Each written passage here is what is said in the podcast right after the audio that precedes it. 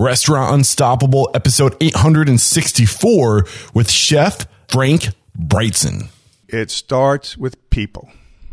The number one thing for me and for everyone else is get the right people into your business.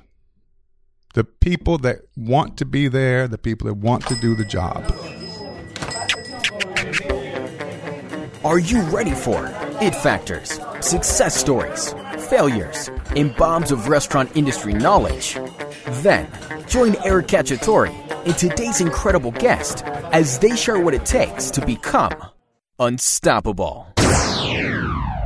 This episode is brought to you by DiageoBarAcademy.com, a free online resource for hospitality professionals offering resources for bartenders at all levels. And in February of 2022, Diageo Bar Academy celebrates 10 years 10 year anniversary. Congratulations. Over the past 10 years, Diageo Bar Academy has built a global community fueled by education and inspiration. And during this time, over 120 million bar professionals across 178 countries has joined Diageo Bar Academy in physical and virtual training sessions. Whether you are a bartender, bar back, or manager, or even if you're completely new to the industry, Diageo Bar Academy has easy to access resources to help you learn new skills and stay in the loop with all the latest industry trends. Stay informed, inspired, and connected to grow your career or your business by joining Diageo Bar Academy today. Why wait? Visit www.diageobaracademy.com. That's D-I-A-G-E-O baracademy.com. Become a member and sign up for the newsletter today. It's completely free and you will be amazed at all they have to offer. That's D-I-A-G-E-O baracademy.com. Today's episode is brought to you by Seven Shifts. Seven Shifts is a modern labor management platform designed by restaurateurs for restaurateurs. And I have to say, I haven't come across a restaurateur using Seven Shifts that hasn't been completely satisfied. Trusted by over 500,000 restaurant professionals, Seven Shifts gives you the complete toolkit you need to easily manage your team's schedules, timesheets, communications, tasks, tips, and more all in one place. And because you are restaurant unstoppable, listeners, you get three months absolutely free. Get started at www.sevenshifts.com slash unstoppable. That's the number seven, S-H-I-F-T-S dot com slash unstoppable to get three months of industry leading labor management for free. Today's episode is brought to you by Talk to the Manager. Nowadays, people don't want to speak face to face. They rather communicate via text message and keep it anonymous. Talk to the Manager allows guests to share feedback or ask questions in a way that makes them feel comfortable and is convenient to you. And I think the most valuable aspect of talk to the manager is that you give people an opportunity to vent before they go public and write a negative review. Sometimes people just want to be heard and talk to the manager gives them that opportunity to be heard. Plus, you don't have to worry about your information being shared. Customers won't see your personal phone number, just the phone number that talk to the manager provides. Also, with talk to the manager, it's like having a secret shopper. People will tell you any issues they come across at your restaurants, whether you want to hear them or not, but they'll be brought to your attention and that will help you improve your business. Show your guests you care enough to listen with Talk to the Manager. Head to talktothemanager.com slash unstoppable to sign up for your 60 day trial. What up, Unstoppables? We have a great show for you today. But before we get into it, just a quick reminder that this podcast does need your support. And one of the best ways you can support this podcast is by sharing it. Sharing is caring. And if you know anybody out there who's aspiring to be great in the restaurant industry, or maybe they just feel a little burnt out and they need some inspiration and motivation, please put this podcast on their radar. Uh, you're doing them a favor and you're doing me a favor. And the, the more people that know about the show, uh, the, the better. Not only does it provide me more access to the resources I need to scale this thing, but also the mission statement is to transform the industry. So, uh, in order for that to happen, we need to spread the word. So get out there and share this thing. And thank you in advance. So today, we're talking to Chef Frank Brigtsen. And if there was an episode to share, this is the one. Probably one of the best recordings I've ever had. Uh, Chef Frank Brigtsen is a legend in New Orleans, and he's really just celebrated for maintaining the the culture of New Orleans and Creole cuisine. And um, it's it's interesting. A lot of the people I interview on the show they're all about growth and change and evolution. But what they're doing at Brigtsen's is really uh, the food isn't about growth. The the aesthetics isn't about change or anything. They're really about preserving the history of New Orleans in keeping the food as close to the tradition as possible. But we do talk about growth in today's episode, and there's different types of growth. There's personal and inner growth, and I think that if, if you're trying to preserve something, you can still grow. And I think it's really important that we focus on what growth means to us in the different ways we can grow. For Chef Frank Brigtsen, his growth has been internal. Uh, and that totally comes out in today's episode. A little bit more about Chef Frank Brigtsen. He is uh, a native of New Orleans, uh, started cooking in college, uh, and he eventually decided that he wanted to do this full time and make this his career. And he did the right thing by going to get mentored by Chef Paul Prudhomme. And man, the lessons we learned about Chef Paul Prudhomme and uh, what happened over there at Commander's Palace and K-Paul's. Awesome stuff came out of today's episode. And then in 1986, Chef Frank Brigtsen opened his namesake restaurant, Brigtsen's Restaurant, and he's been there ever since. And uh, he's been making an impact on Creole cuisine and his community and the preservation. It's just the amazing things that came out of today's episode. You're in for a treat. Here they are. With excitement, allow me to introduce to you today's guest, chef owner of Brigtsen's restaurant, Frank Brigtsen. Frank, are you feeling unstoppable? I do feel unstoppable. Yes, that's what I like to hear. So I cannot wait to dive into your career. You're like a legend here in New Orleans, and thank you to Paul, for Paul Tournament to for introducing the two of us. Uh, he called you out way back in 2000. 18 or 19, I think. Uh, I tried to come out here during the pandemic, but that was just crazy times. We decided it would be best to postpone to, to make sure things settled down. We made it happen. We're here today. And there's just been so many great things that people have said about you as far as what you've done for this community and what you stand for. And I, you have no idea how excited I am to, to, to make an example of you. So before we get into your story, let's get that motivational, inspirational ball rolling with a success quote or mantra. What do you got for us? Let's do this thing. yes. You have more energy than I do right now. I love that. What's your quote? um, in cooking, color is flavor, and brown is the color of flavor. I love that. Um, why why is that the quote you chose to bring to us today? I think it's such an important part of Louisiana cooking to begin with. Um, the way we utilize uh, onion, celery, and bell pepper, mm. building foundations of flavor by browning those vegetables. Awesome. And then it's why the crispy end of a roast beef tastes so darn good. Because when you when you roast a protein or cook a protein like that, the protein converts to a natural glutamate, what we call umami, depth of flavor. Mm-hmm. And that's what we seek in our cooking is depth of flavor. I love it. And before we, we started, you gave me another quote that I thought was really good about your mama. Do you know what I'm talking about?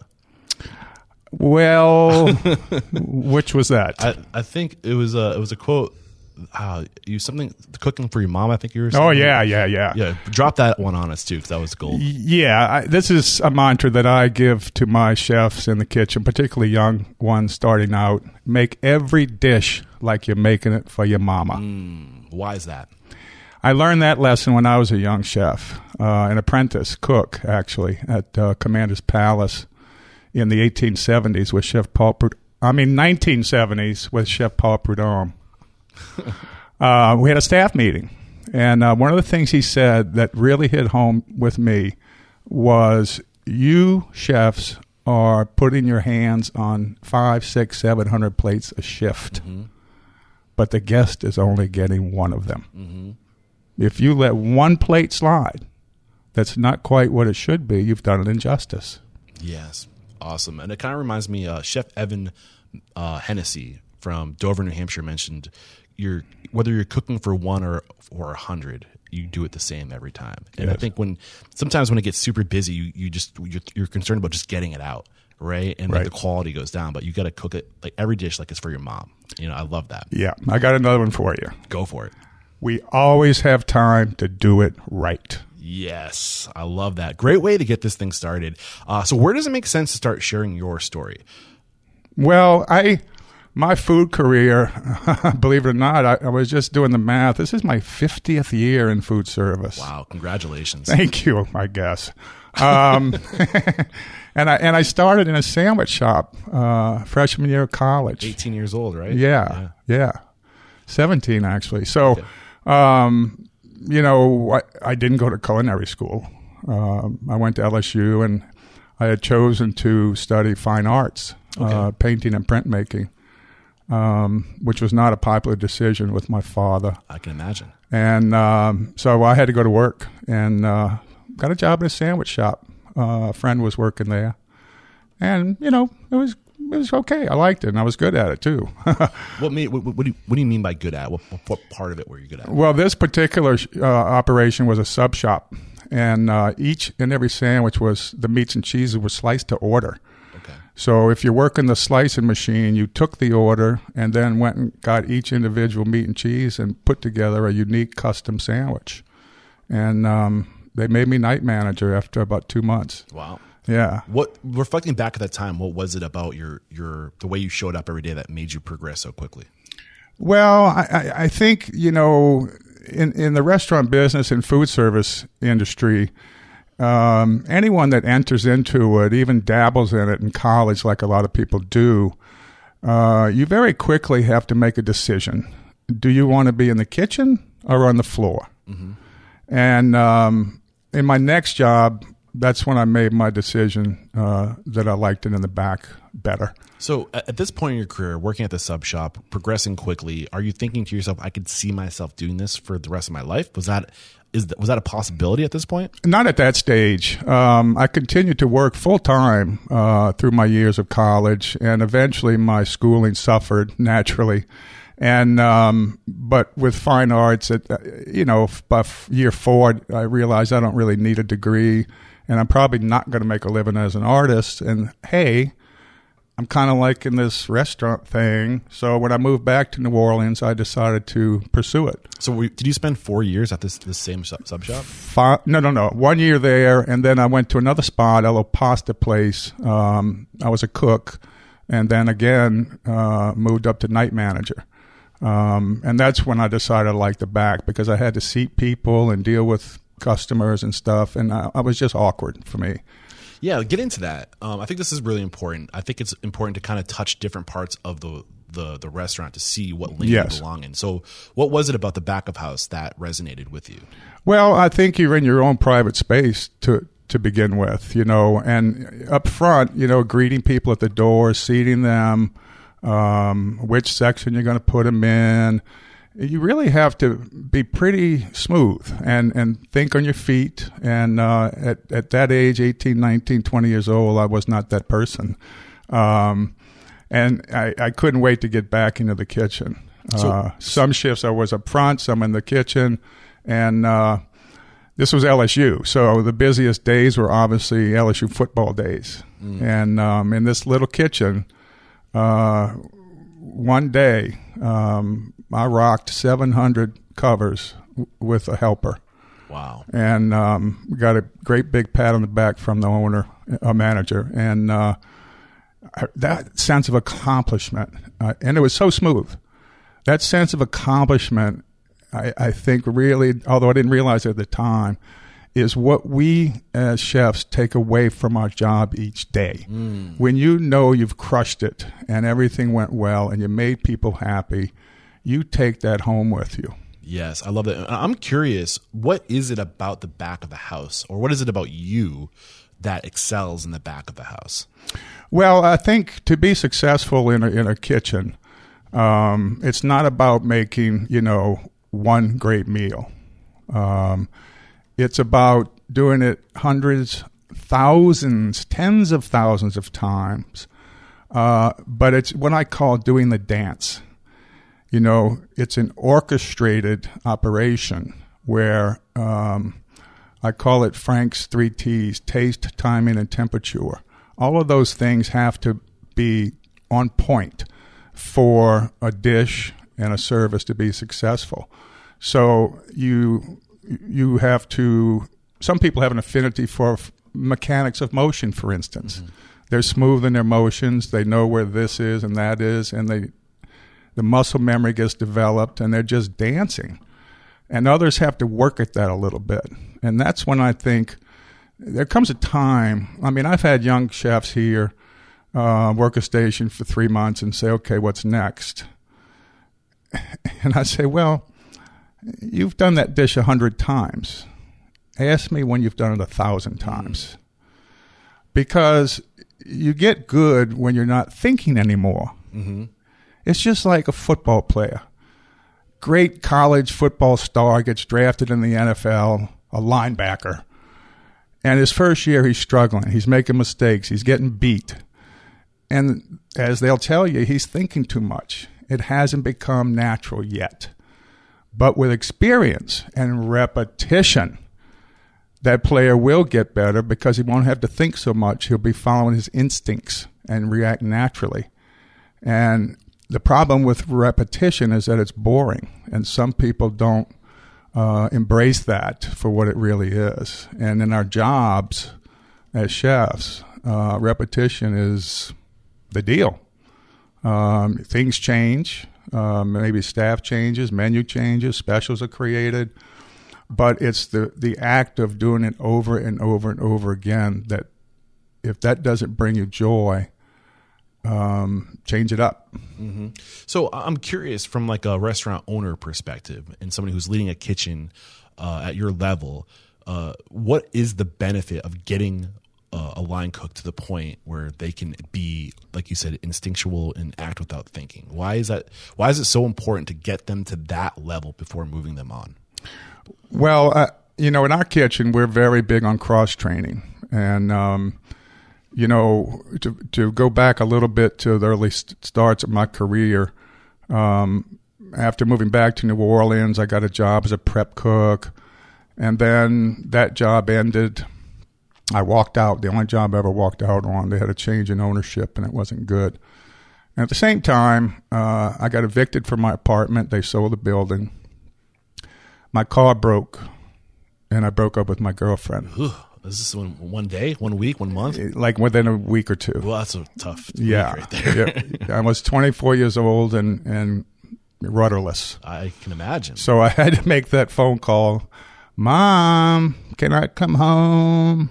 And so I went home.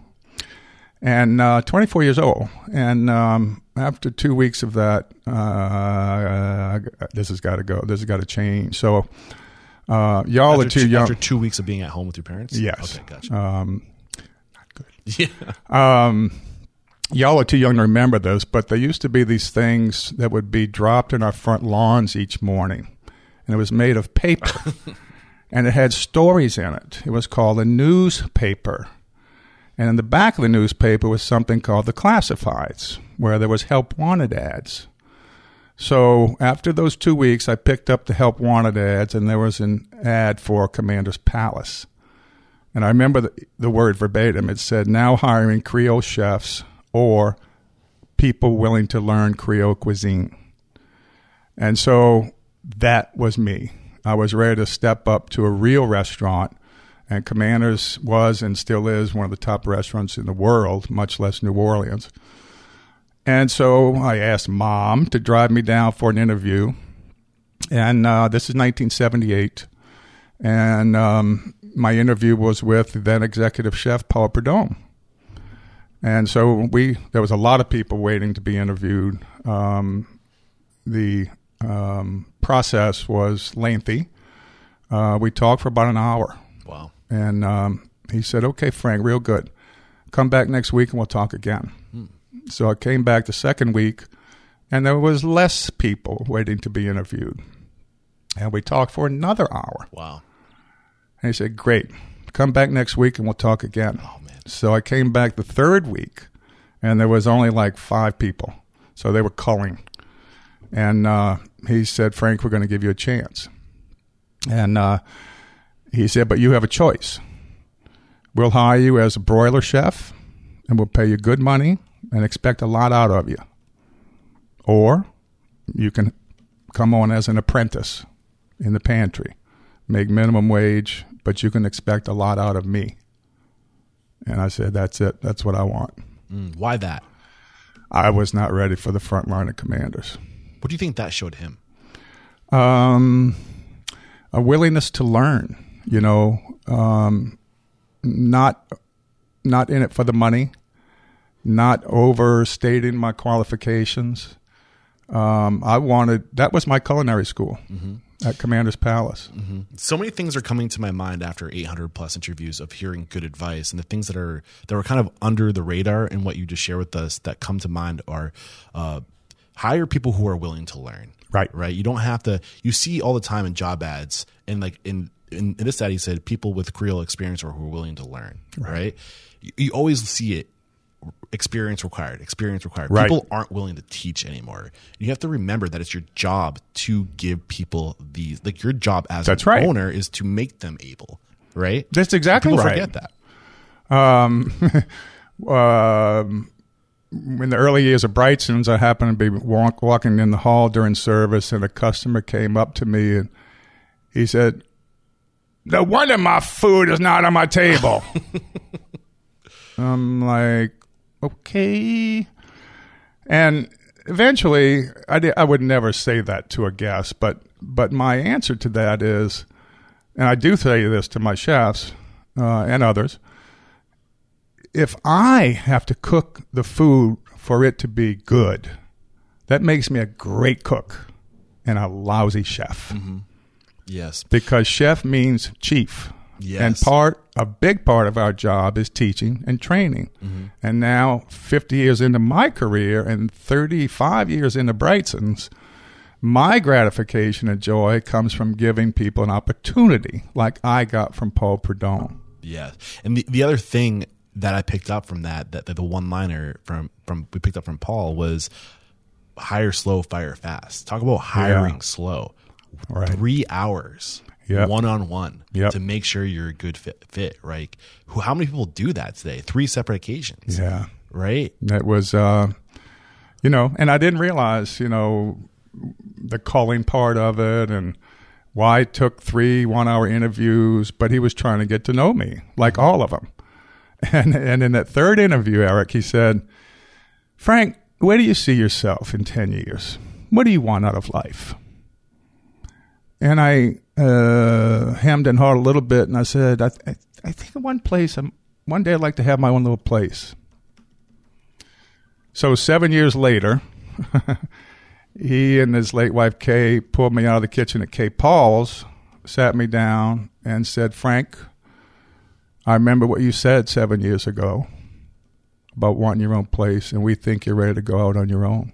I'm loving this interview already. You're like literally letting me up inside because the third thing I wrote that I haven't shared yet is like you when you hire people. The, and I picked this up from saying like you have a choice. I can put you on the line, we can test you out, or you can become an apprentice, and this is what we're going to do for you. Yes. And when, I- when, I'm going with that is you you have to put people on paths of growth. Yes, You, absolutely. You, they, they can't. You can't just hire them and say work the station.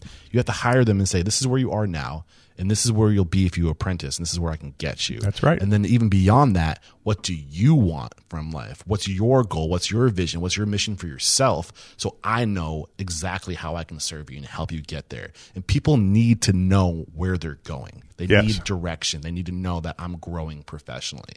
And he seemed to know this all intuitively because this this stuff back in the 70s and 80s wasn't common knowledge this type of leadership this Right. type of business knowledge where do you think he got this was this instinctual for him Well, you know, he was uh, a great man, obviously, but he was a self-made man.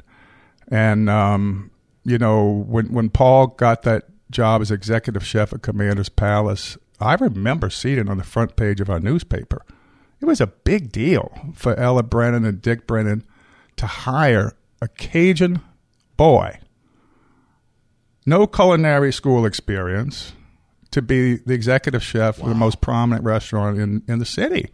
And it was a bold move. And um, it, it was the beginning of, I think, the beginning of um, bringing Creole cuisine back to its roots, uh, making it more local, concentrated on local products, local flavors, local techniques. It was a bold move. so ahead of the curve too Oh my gosh. Yes.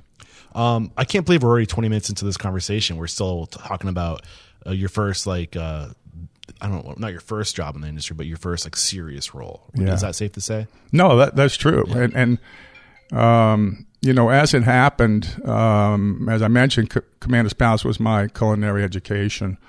I was only there six months. And in six months, I worked every station in the house.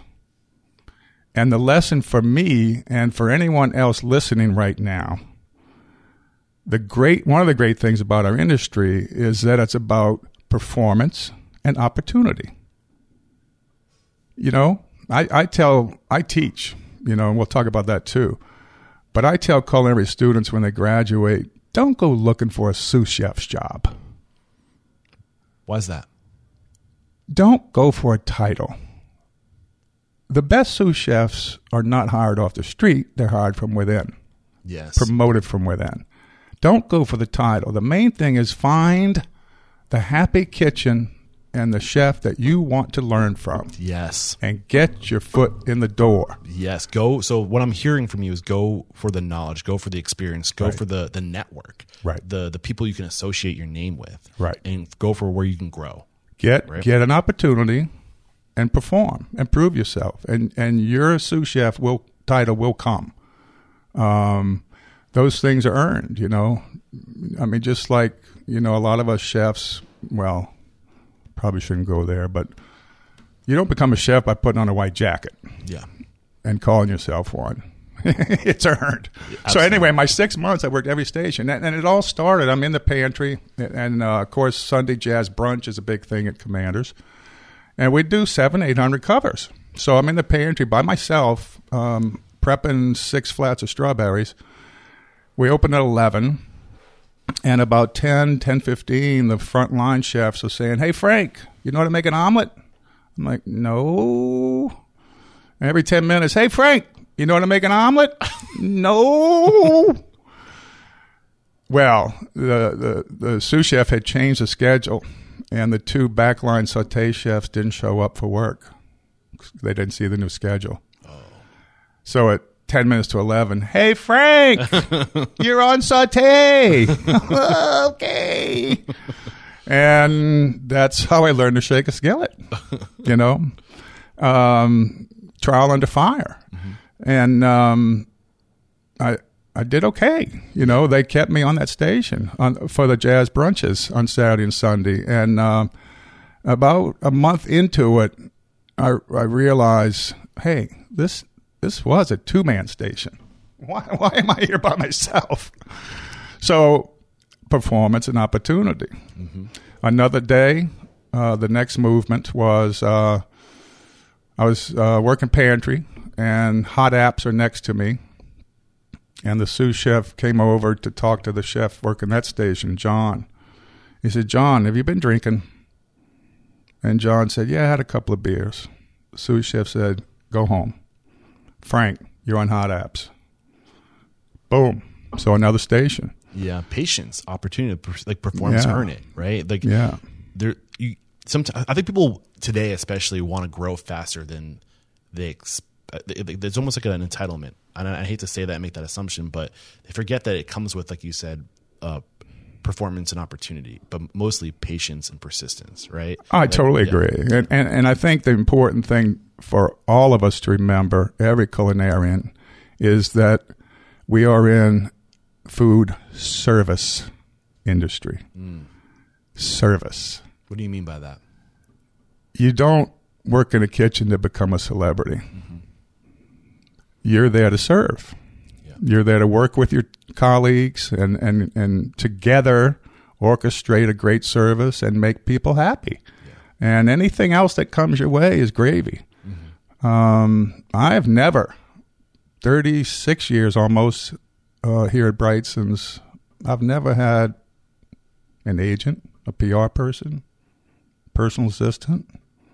Maybe I'm dumb, but I haven't. You know, but you you also fill me up when you say that because I reflect on my own life and what I've been doing this now only nine years, which is only par- pales in comparison to how long you've been at what, your profession, your craft. But at the same time, I think to myself like I should be doing more social media. I should be doing more to promote myself. But that takes time and energy, and I think people forget that. And I rather put my time and energy into doing the thing that I do better. And then focusing on my craft, focusing on my skill as, as an interviewer, and then letting that pull opportunity. That's it right. sounds like that's the same approach you've taken. It So is. It makes me feel like I'm. I, I you can get distracted by that self that stuff sometimes. Right. And I, and I, well, like when we opened here, um, you know, Paul and Kay helped me. They lent me money and a real estate agent, an attorney, allowed me to take my sisters in law from K-Paul's. And people got wind of it and were asking me, Frank, what kind of restaurant is it going to be? And I, I didn't know how to verbalize my answer. All I could think was, I just want a good New Orleans restaurant. I knew what that meant. And anybody that grew up here knows what that means. But, you know, I wasn't going to put a label or anything like that on it. I just wanted to get in there and cook. Mm-hmm. Um, and, you know, the transition from being a chef to owner chef is huge uh, for anybody out there that's considering it. Um, it is two jobs. Let's let's let's put that on the back burner, the transition. Yeah, yeah. I think that's a really great conversation. But I'm curious. You spent about a year at Commander's Palace before going over to K-Paul's. Six months at Six months. Commanders Okay. and then six and a half years at K-Paul's. Um, we've already learned so much from Chef Paul and what Yeah. he, he taught you and the, his values have just come out naturally in this conversation. But how did he transform you as a professional? Who were you before then, and who were you coming out of K-Paul's? Like, what did he instill in you as far as what it takes to be successful in business? Well, I, I think the most um, prominent thing about working for Paul was for him, nothing was impossible. Nothing. I mean, he got asked to do so many things, and we, we did them all. Um, I mean, from, you know, President Reagan wants us to cook at the economic summit with the world leaders. Okay, let's bring the whole staff and 60 boxes of food on the airplane. Here we go. Um, let's open K-Paul's in San Francisco for a month. We shut down K-Paul's here and all went to San Francisco for a month and opened a restaurant. Yeah. The first pop up, Yeah. if you would. Um, one guy called him uh, wealthy oilman um, uh, from Shreveport, northern Louisiana, called him one day and said, uh, Chef Paul, I want to hire you to come cook at my country club. Um, and Chef quoted him an outlandish price, and the guy said, "Okay." so after Friday night service, we were open Monday through Friday. After Friday night service, we all got on a bus and drove through the night to Shreveport. The oh, next man. day, through a party. Nothing was impossible. There is some science involved in this idea of nothing's impossible. Yes. And especially with how our brains work, that our brains are giant energy sucks. They, they suck energy. And to save and conserve energy, we will try to find the path of least resistance. So if we tell ourselves something isn't possible, we'll believe that and our frontal lobe specifically will shut off. But if you say anything's possible. How do I do this? Or if you say that nothing is impossible, it forces that frontal lobe into hyperdrive, and you start getting creative. You tap into the ether, right? The Yes. like anything's possible if you just brainstorm. You, you ask yourself how, and especially if you have a team of people you're surrounded yourself with, you can tap into all those brains, and you you you make everybody think how, and all of a sudden. What was impossible is no longer impossible. Exactly. super powerful. I mean, you know, we did a lot of hard things. We worked hard, hard. You know, okay, Frank, we're going to L.A. this weekend. Okay, yes, chef. You know, whatever it might be. Um, but those memories and experiences were so invaluable. Um, you know, uh, Paul not only taught me how to cook, he taught me how to be a man. And, you know, and all that that implies, you know, I made mistakes and he would give me another chance. He would let me know I made a mistake. But, you know, and here's here's the greatest lesson. This is one little snapshot from my career at K. Paul's. One of the things I say, Eric, is food is our medium, but it's a people business. From the suppliers to the staff to the guests. All these relationships have to work to, to get a plate of food to your guests and be successful. So, in the early years of K. Paul's, um, when we got really busy, uh, there was no dishwashing machine in our kitchen. Everything was washed by hand, from pots and pans to glasses and silverware. and it was uh, a really difficult job. And so this was a busy Friday night. First turn, we had just opened the doors, filled up, tickets f- all over the board. And Johnny, our new dishwasher, was not keeping up well at all. I couldn't get enough skillets to cook with. Uh, stuff was all over the floor. I mean, just backed up in the weeds. And I had it. Um, I went out to Chef's table. His office was the rear table uh, at K. Paul's. Okay. And I have one of those too. I saw that. Yeah. Um, and I said, Chef, we got to get rid of Johnny. He's just not cutting it. Now, this is the middle, as busy as the restaurant could be. And he said, Frank, sit down. So I sat down. He said, Frank, I have never seen you this mad. I know it's bad if this is how you are. He said, Let me ask you a question. Is Johnny giving 100%? Is he trying his best? And I thought a moment and I said, Yep, he is trying his best. He said, Paul said, Well, I can't fire him. Wow. And John and I went to work together for about three more years and became great friends and got through it all. Yeah. And so now that I'm an owner, um, hiring, working with you know a diverse group of people, that lesson has helped me be successful for 36 years. Paraphrase that lesson. Distill that lesson. Crystallize it. If somebody's doing their very best for you, you have to give them a chance. Hmm. Everybody has different skills, talents, abilities. The beauty of life is in its diversity. That's the lesson. Yes. And you, you said he taught me how to be a man. In in the essence, Yes. is this what it means to be a man? Exactly. How to embrace diversity, not hate it. Mm-hmm. I mean, start with food. We all have palates that crave diversity. We don't want to eat the same thing every day. The beauty of food is in its diversity.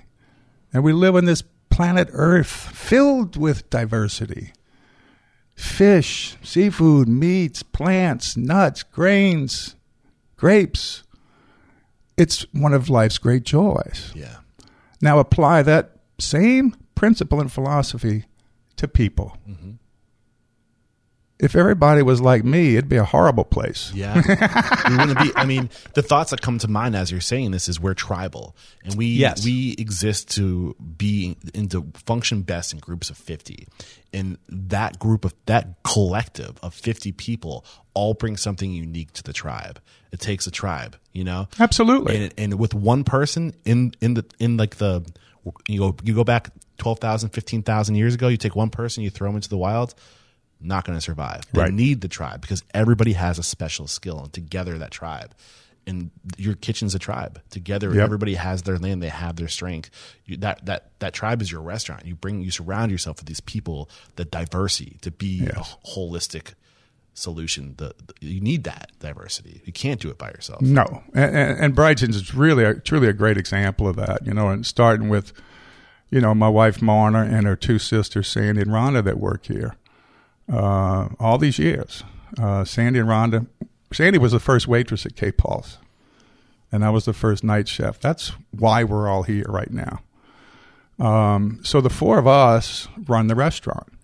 In addition to Chef Larry, um, who's been with me 29 years now.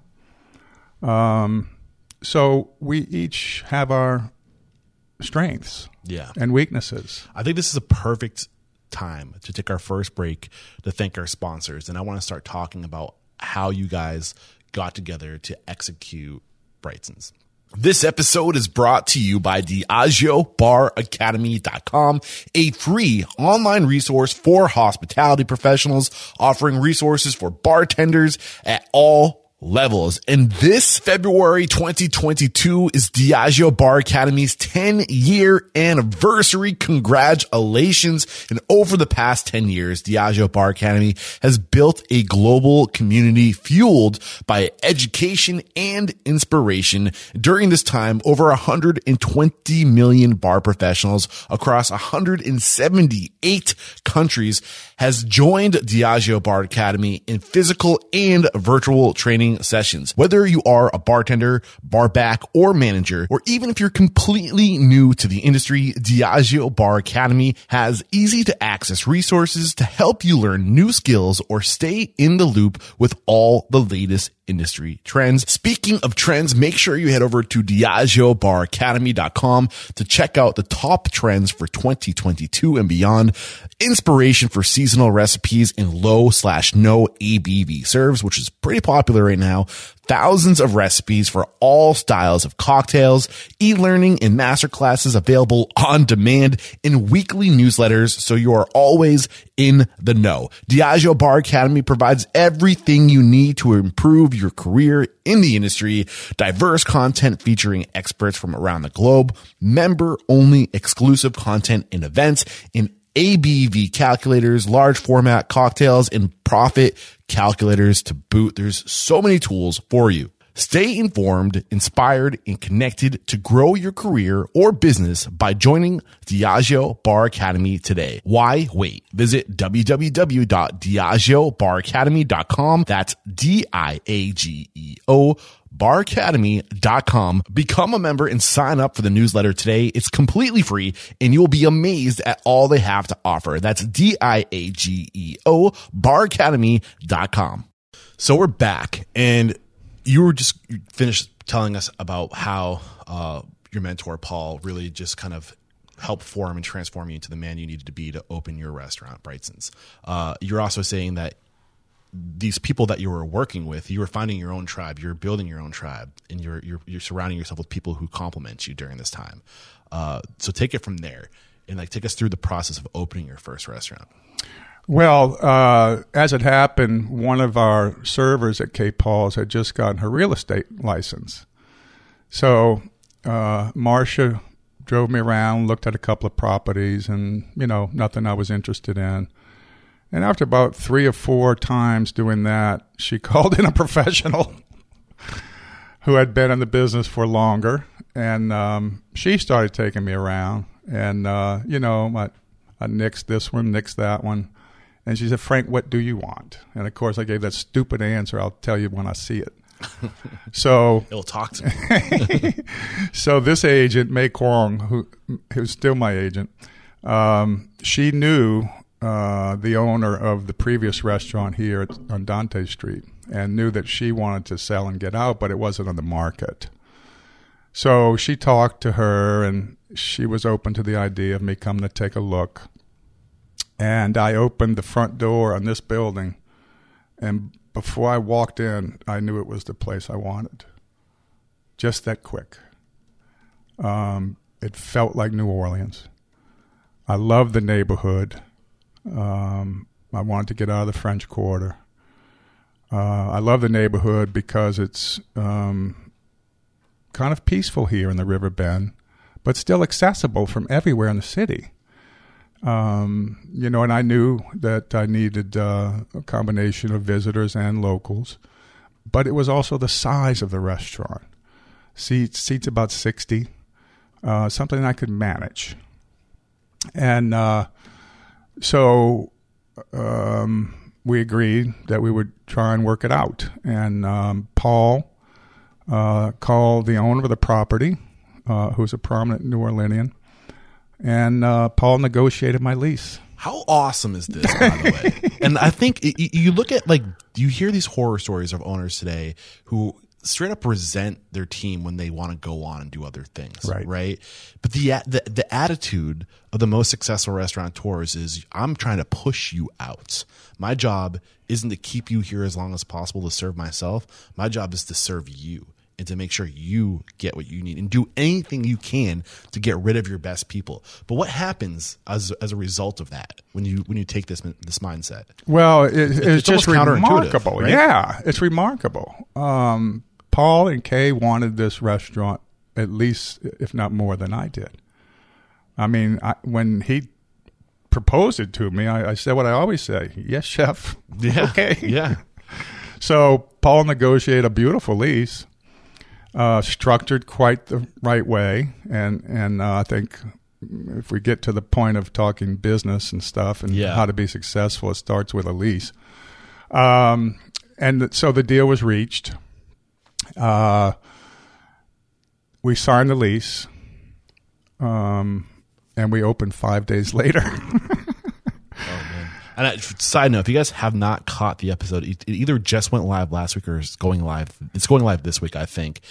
It's literally uh, an interview I did with David Helbraun um, from Helbraun, Helbraun and Levey, uh, an attorney out of New York City, like a leading hospitality attorney, all about how to negotiate a lease. Yeah. So perfect timing. You're really queuing that episode up really well. Um, but you've you kind of just dropped a bunch of stuff on us on location. You said that it was peaceful. You said it was accessible. You said it, the location was right because you could attract locals and visitors, and the size was right because it's manageable. And I think that last part's really important. People overextend themselves way too often early in their career.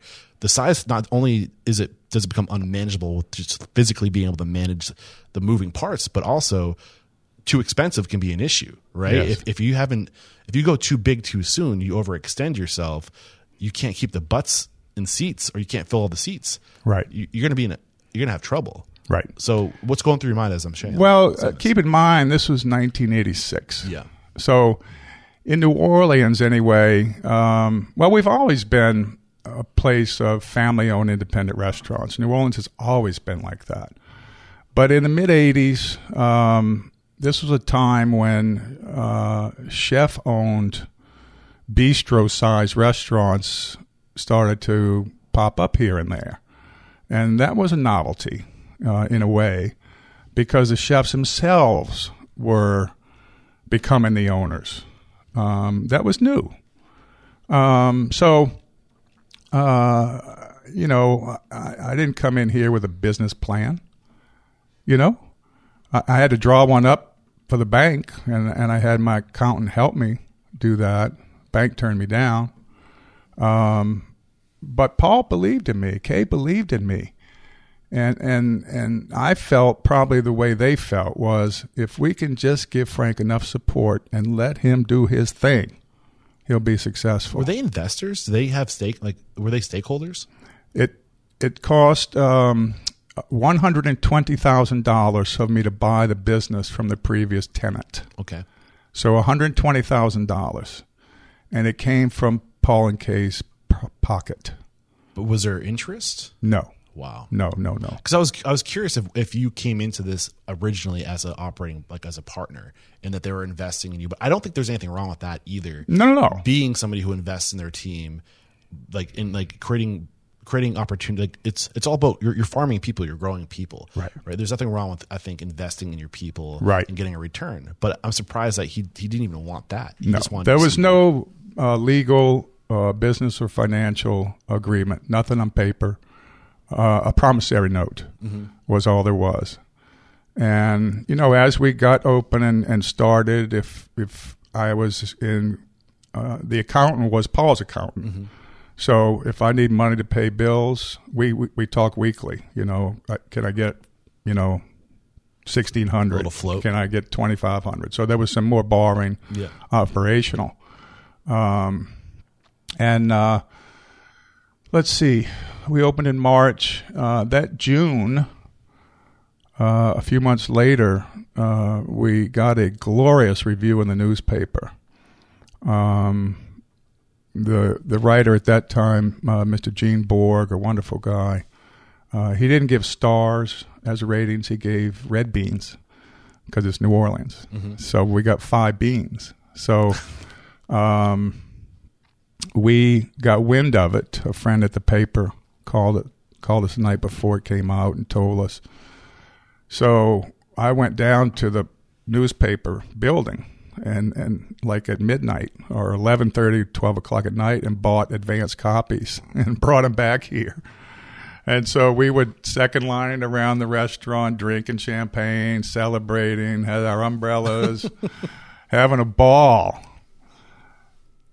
which is a mistake Why? Because the next morning the phone was ringing off the hook and everybody's hungover. that review just opened it wide open. Um, we were successful. I love it. Um, before we start moving on and talk about the evolution and how you guys grew internally, uh, I- I'm curious. You said the size needs to be manageable. What is that size? What what, what is a manageable first restaurant in your opinion? Well, yeah, and keep it in mind, um, I have no business background, and uh, you know, I guess it's a matter of risk. Um, but you know, K. Paul's had fifty-five seats, Brigtsen's had sixty, so this was a number. You know, I can do a turn of fifty people. Um, and in the beginning, the first actually the first twelve years we were open, I had one six burner stove. Wow. And I did all the cooking myself. First year. wow, that's crazy. Uh, yeah. what happens if you're sick? Were you sick at all during that time? Yeah, I'm sure I was. Um, I remember the first night I took off. My sous chef came with me from K-Paul's. Okay. He became my sous chef. Yeah. He was a he was a working there was no horse. remorse there either that you, you, you left with a bunch of his. I asked him. I said, "Can I take Steve with me?" He And said, you also you had he uh, said yes. Sandy and, Rhonda. "Sandy," and then Rhonda came too. Yeah, Uh, and Sandy and Kay were best friends. yeah. Um, so, you know, we've been open for a while, and Steve is a good chef, good cook, and I decided to voluntarily take a night off, and which was hard. And um, guess what happened? Got slammed. He set off the fire extinguisher system. Oh man. Yep, somewhere there's a Polaroid picture of the whole kitchen covered in that white foam. Oh, the restaurant goodness. shut down, Oh, and it was a long time before I took off again. I bet. How long? I'm curious. oh, months, months, months. Yeah. Um, but you know, it, the evolution it, it started from me doing all the service cooking and, and sous chef doing the pot cooking, and I, I didn't have recipes, and and you know, a lot of it, a well, the food I did was definitely derivative of K. Paul's. That's where I learned, um, and and Creole and Cajun food is my thing. So over time. Uh, I started to write recipes, although I didn't like it. But if you got invited to be on a TV show, like the local news show, come to a segment, oh, yeah, sure, and bring your recipe. Hey, really? Okay. so you spend two days writing the recipe, and people would write in for it in the old days. Uh, so eventually I, I, I embrace recipes as teaching So they would tools write into you, or they'd write into the media to the outlet? station. So they're they're taking your recipe to build their list. Yeah, yeah, exactly, exactly. Smooth. but but eventually I adapted myself to the, the value of recipes because if I could have a working recipe and Yeah. hand it to my sous chef or any of my chefs, I don't have to do it, mm-hmm. and I know it's going to be the way I want it. Yes. Let's That's let's the beauty of it. let's shelf that because that's huge, and that's that's the evolution transitioning from a chef to an owner. Uh, to something you mentioned earlier, which I really want to get into. Uh, but before we get into that, I really want to kind of paint the picture of surrounding yourself with your tribe. I want to talk about the roles, the lanes that Sandy and Rhonda were were in. Uh, you you pulled them. You also had your sous chef. So, what was your strategy? What are you thinking? Like, what are you? You're thinking to yourself, "I'm the chef. I'm the back of house. I don't know. Fill in the blank." Right. So what I had to learn uh, was to take care of business during the daytime. All these salesmen coming to see me, in particular, drop-in salesmen of every imaginable product, um, and particularly after that review. You know, when we got on people's radar. Excuse me, and, and we were bombarded. Uh, I was bombarded uh, by people wanting my time and I couldn't wait for 5:30 so that I could shut all that off and get on the stove and do my thing. So I did not like the business part of it in the beginning. Um, fortunately, uh, our accountant, who was Chef Paul's accountant, Bo Parent, uh, was brilliant, and um, he did very detailed uh, monthly financial statements that weren't just P and L statements, but statistical history. How many covers, check average, you know, the whole, every possible number that could tell the story. And he taught me what's important. He was Restaurant 365 before you. before Absolutely, he was. and other accounts would say, Bo's a dinosaur. That software he uses is antiquated. But it was so informative. And in a matter of probably three years, I began to love the business part of it. Why? What happened? What changed? Well, I could see how the engine drives the train. You know, uh, I'm I'm not in the dining car. I'm not in the galley. I can also be up in the engine and seeing what I need to do to keep this thing rolling. Um, which avenues of marketing? Because back then it was print advertising mostly, um, newspapers and magazines, uh, to push the bottom line. Yeah. I think you're, again, getting into the evolution, the transition from chef to owner. But, Yeah. But back to the, the lanes, the people you were surrounding yourself with. So you had, you're alluding to the fact that you had the accountant, the, the business analytic person. Yeah. That, that wasn't you. And that was your, your mentor, your coach who, who gave you that information. What, what roles were Sandy and Rhonda filling? Well, uh, they were front of the house, and um, Marna, bless her heart, my wife, um, this was her first restaurant job. Yeah. Owner. She was a court reporter. Was she your wife when you opened? Yes. Okay. So you met at K Paul's? Yes. Okay. She, um, the three sisters are from North Dakota. Uh, Sandy came to New Orleans for Mardi Gras one year, fell in love, started coming all the time. Met Kay. They worked in a bar in Bourbon Street together. And then when when K Paul's opened, Kay asked Sandy to come work with her. And then Rhonda was living in San Francisco. She came to visit. She got enticed to come work at K Paul's as a bartender. She was in the business. And Marna just came to visit one Christmas, and we fell in love. Ah. And um, happened quickly. You know, So Sandy and Rhonda are sisters, and Marna are all sisters? all of them. Yeah, Family business. yeah. Yeah. And so Rhonda had, you know, like some management and bartending experience. Sandy was is the greatest waitress to ever live. We call her the queen of fluff. Sandy, that table needs some fluffing. She can do it, and she's still our spiritual cheerleader. Maybe if I see her before I leave, I can ask her to give us some fluffing tips. Yeah, she might.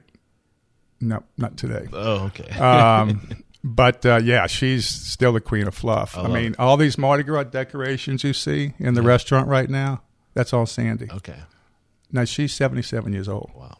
and she's still our cheerleader. I love that. I love that. Um, okay, so you're you're I can I can tell you're chomping at the bit to talk about the evolution of a chef, and I, this is really important. To chef to to owner.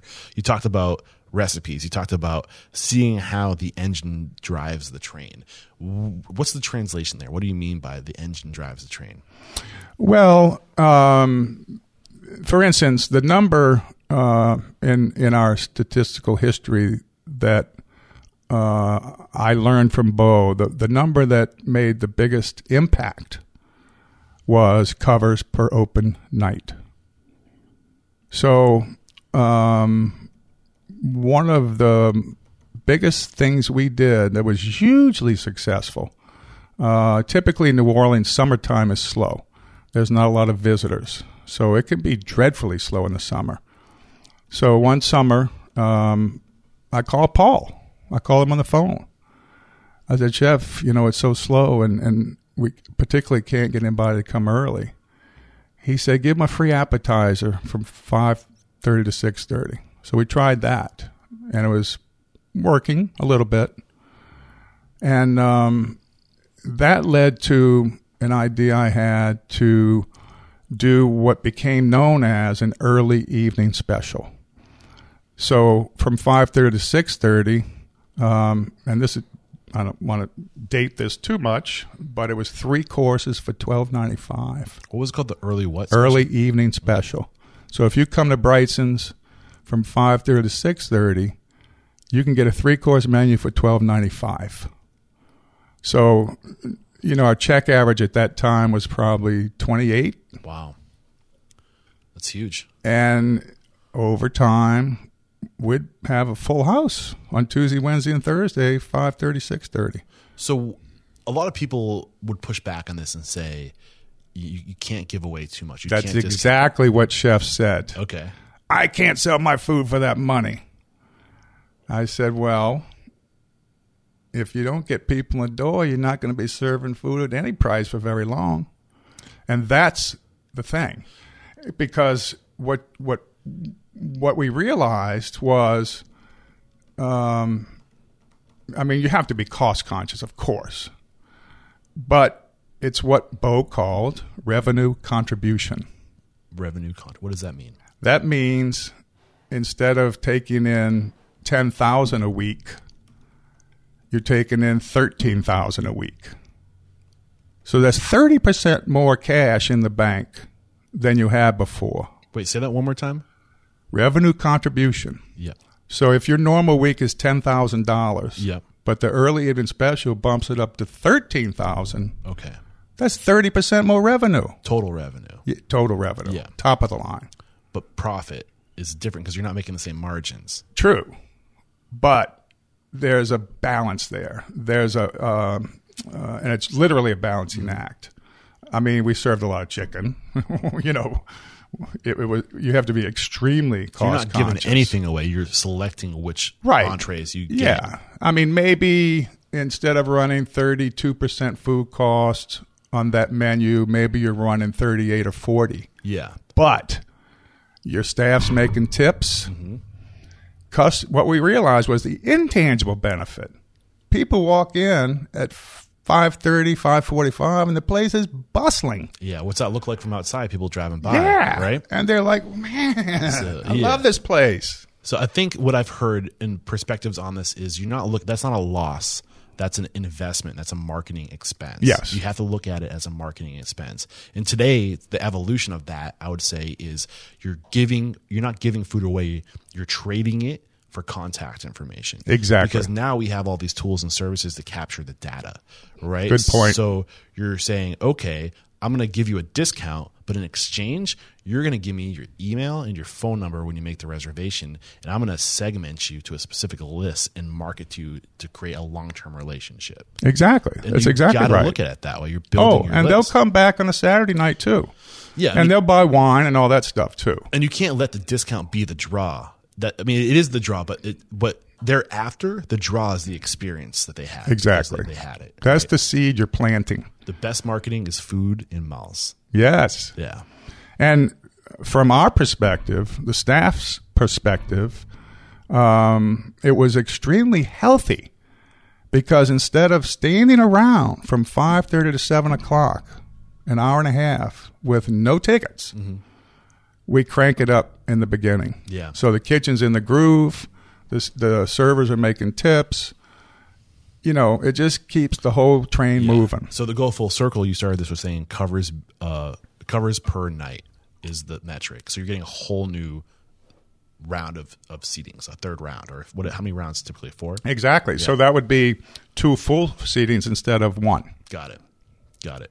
Um, you talked about recipes, and you realized that having to draft this recipe for this me- media outlet was the first time you actually cemented it and put it in writing. But I mean, a recipe in itself is like the most basic system, right? It's a process. It's Yes. a step by step process. I mean, businesses have recipes beyond the food.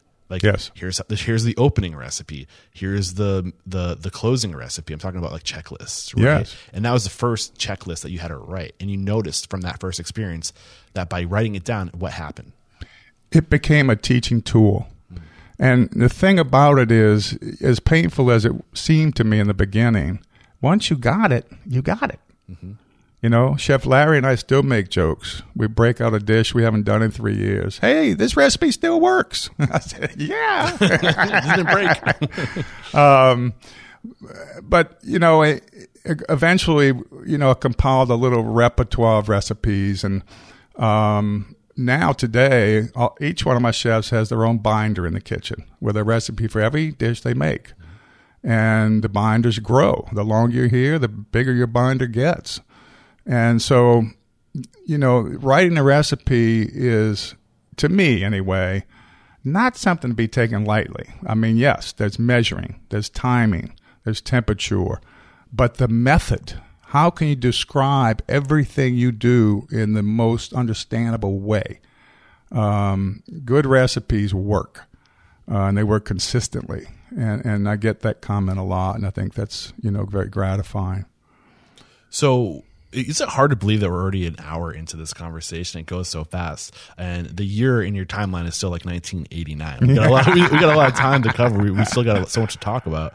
Um, so t- take me through. Take a few steps back. I like to say, let's get in the airplane. Let's zoom up to 30,000 feet, uh, and reflecting back over the evolution of Brigtsen's. What were like the, the pivotal points that that you know? I think right now you're probably as an owner you're in second or third gear right? Yes. And this is a six gear car. Yes. If current time today is six gear, how did you shift those gears? Well, you know, as human beings, um, we don't always embrace radical changes in our lives. Um, a lot of changes that happen uh, to us as individuals and as societies are due to circumstances or events that um, many of them are bad. And so the one I want to talk about is Hurricane Katrina. Mm. Um, you know, I'm born and raised here in New Orleans, uh, fourth generation. And um, Katrina, you know, changed all of us. Um, and we were very lucky. You know, we didn't suffer severe damage at home or the business, um, but it uprooted our lives uh, for a long time. Um, we were closed for four months. Uh, everything you take for granted is gone. Um, and gradually came back. Now, we could do another two hours on that, but but here's the crux of it. As bad as Katrina was, I'm glad I went through it. Okay, why? Because it made me a better person. Some silver lining here. It gives you perspective. Mm. In adversity, the human spirit rises, and that's what everyone here did.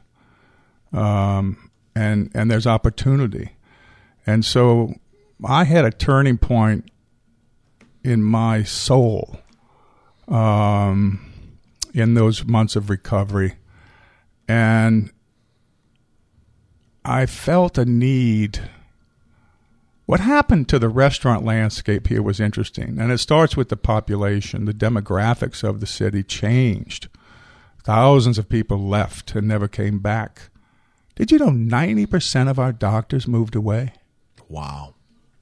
90%. Wow. So, Ochsner, a local wonderful healthcare facility, hospital, they started recruiting and they brought in people from around the world to fill this vacuum. So the the diversity of New Orleans population uh, just grew. I mean, people from all over now are here bringing their palates, and so it was reflected in as restaurants began to reopen after Katrina, new restaurants, um, different restaurants. I mean, we've always had a diverse culture here. Uh, we've always had uh, Vietnamese population here who came after their radical change, mm-hmm. the Vietnam War. Um, you know, Central American, Nicaraguan, Honduran people here. Um, and and so now it's even more diversified, and, and the restaurants that were opening uh, as a kind of a uh, oh crusty New Orleanian, you know, I would I would joke and say it's easier to find a taco now than it is to find a po' boy. um, but what I felt was that um, you know, I've been this gift, been given this gift of uh, doing Creole cuisine uh, for my livelihood, and it's time for me to stand up and protect and preserve it. Mm. I don't want it to go away, and that that was a conversation a lot of us had. We don't want to lose our New Orleans culture, um, and so I made a phone call to a friend of mine, Randy Cheramie, uh, who's a professor uh, at the John Folse Culinary Institute, Nicholls State University in Thibodaux, about an hour and a half from here. And I said, Randy, I want to come teach. You got a job for me? Can you make a spot for me?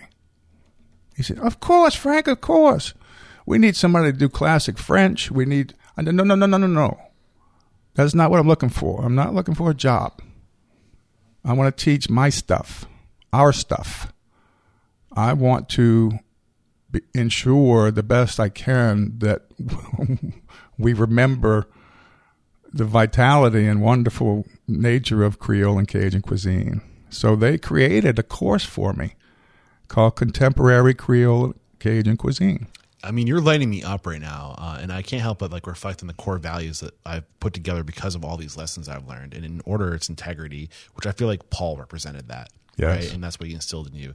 Then you're a student first, so we have integrity. We are students. It's that process of learning, doing it a thousand times, ten thousand times, Yeah. right? And then we are educators. It's not enough to just to learn. You have to pay it forward. You have to take the torch, and we're all we are all, all here because we we're standing on the shoulders of giants. Right? Yes. We are where No we question. are because of the people that came before us, and we have to pay it forward. And that's the only way we're going to get better, Yep. right? I mean, when I when I put this white jacket on every day, which I did a couple of hours ago, I put on 300 years of Creole history. wow, In my generation, Eric, I- didn't know anybody was in culinary school. Mm-hmm. My best friend went to the CIA. I said, "What?" He said, "It's culinary school." I said, "Oh, what? I never heard of it." Um, I learned my trade like most people before me did in the kitchens of New Orleans restaurants from the best Creole chefs you've never heard of. You know, um, Leroy Thomas at Commander's taught me so much. Uh, Stanley Jackson, and these are guys that and gals that just grew up in the business. Yeah, Their you're- uncle worked here, so they got a job as a dishwasher. Things like that. you're cementing their legacy. You're paying it forward. Yes. you're passing the torch. You have to do that. I am a part of a continuum. I'm a cog in a wheel. And that's why I went to teach at Nicholls State, and I still teach there. Yeah. So this all started with you saying um, with Katrina, and that was 2006, correct? Yes. So this is 2005. also- 2005. But this is also a very unique time in in uh, human existence anyway, because it's around this time, 2007 specifically, right off the heels of Katrina, that the, the smartphone starts Yeah. coming into play. Yep. And uh, I, there's a lot of people that believe that that's what really transformed food across the country, or at least diversified food across the country More exposure. because you now you in Louisiana are seeing what's happening in California. So you're seeing what's happening in New York. You're seeing what's happening on the other side of the planet in, in Asia, in, in Europe. So now we have this window peering into every kitchen. This happened overnight, Yes. right? So now you, you, you there's food and knowledge is tra- being transferred transferred faster than ever. So you just to which I think is it's interesting because it created diversity and like now every city has a, a food scene, right?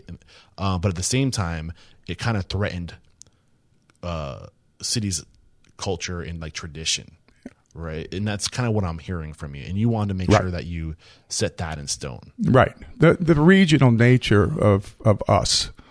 And that's that's what Paul was all about.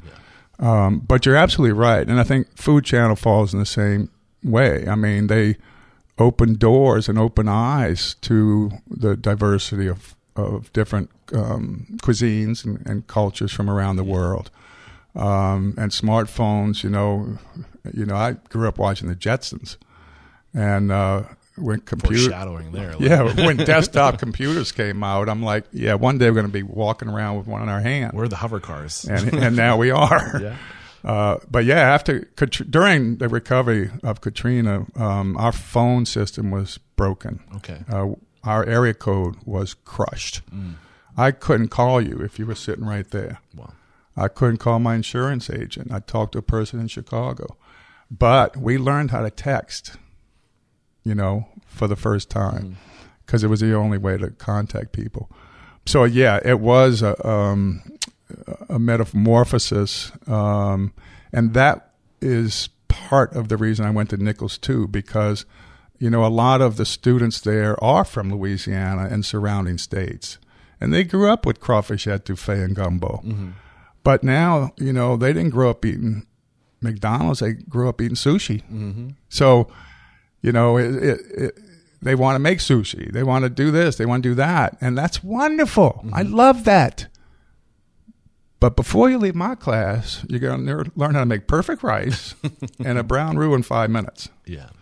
And I still do that. I love it. So when you said uh, in adversity, the human spirit rises, Yes. what was rising in you? Paraphrase that.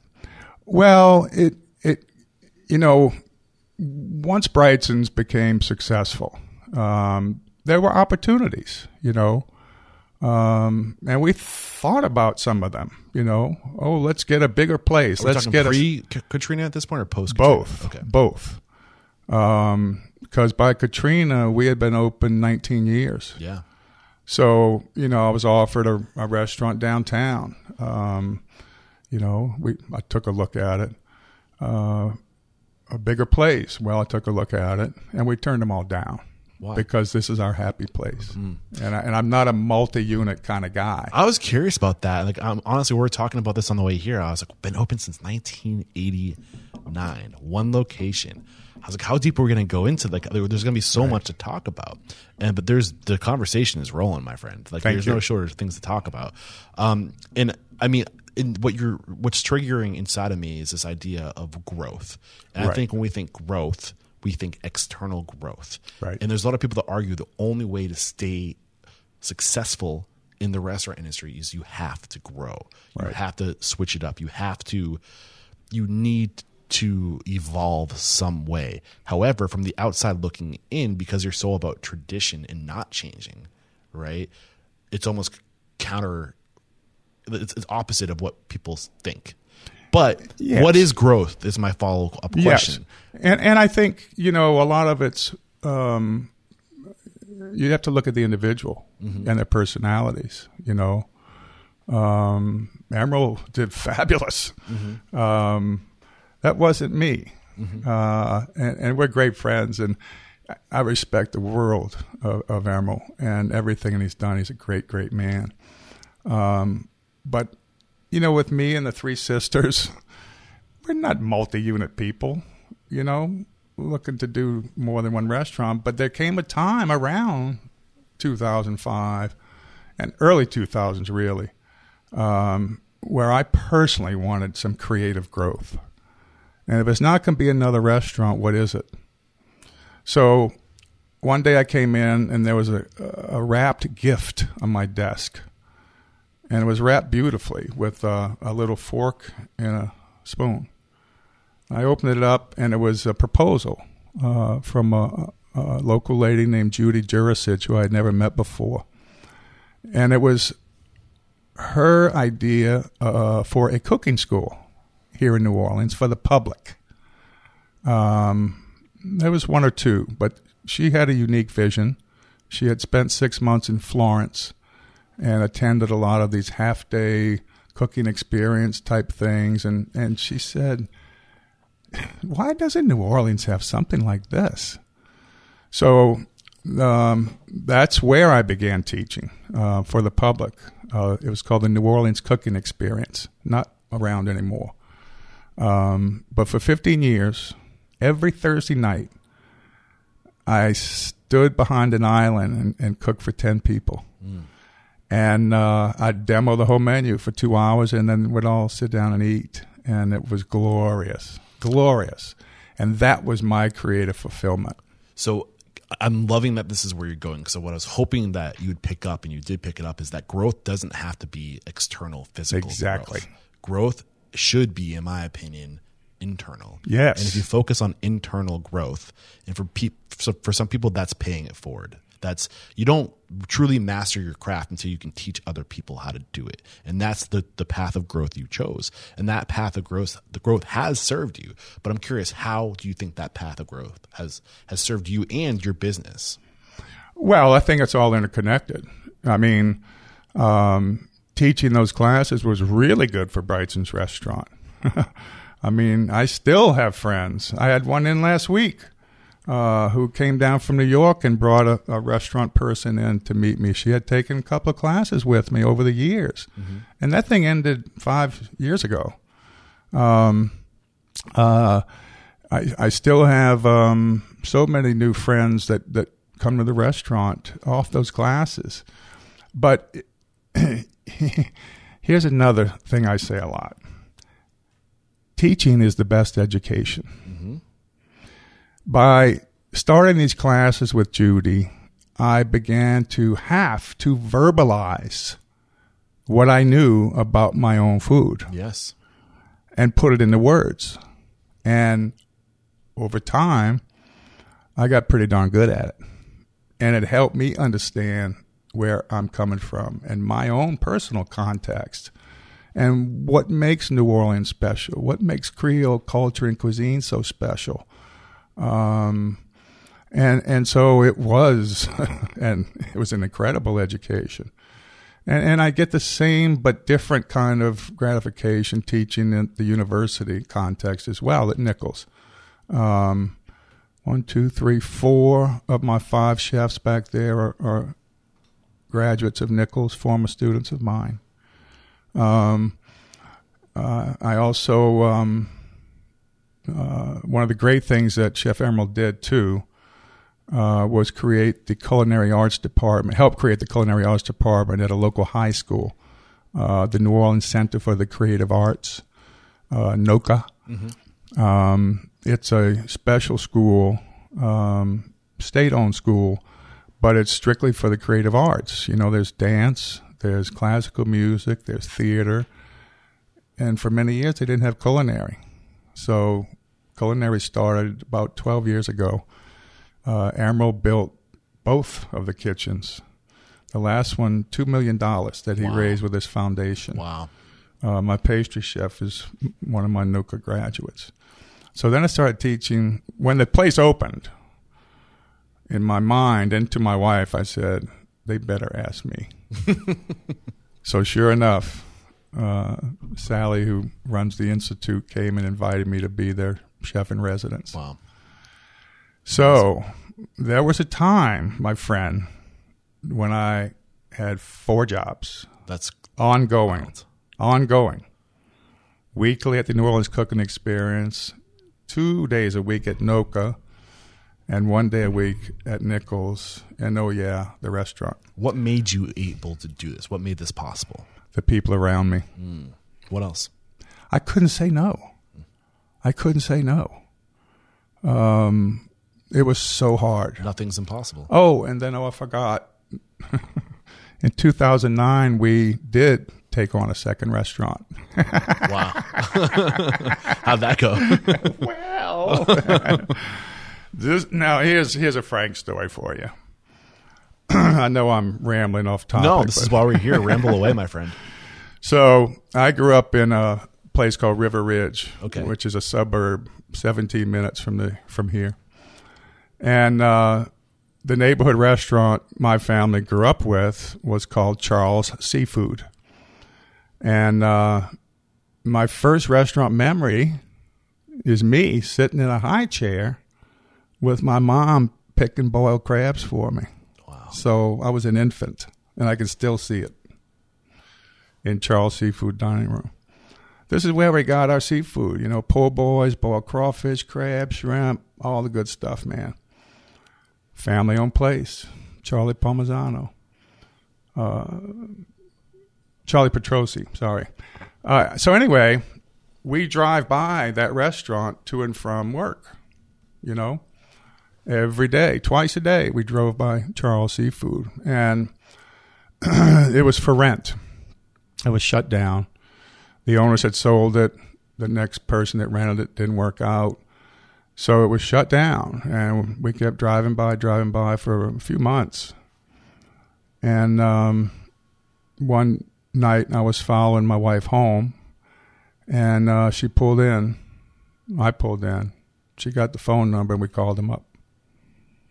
Now, as I said before, I didn't want a second restaurant. Yeah. I, that's not the reason we did it.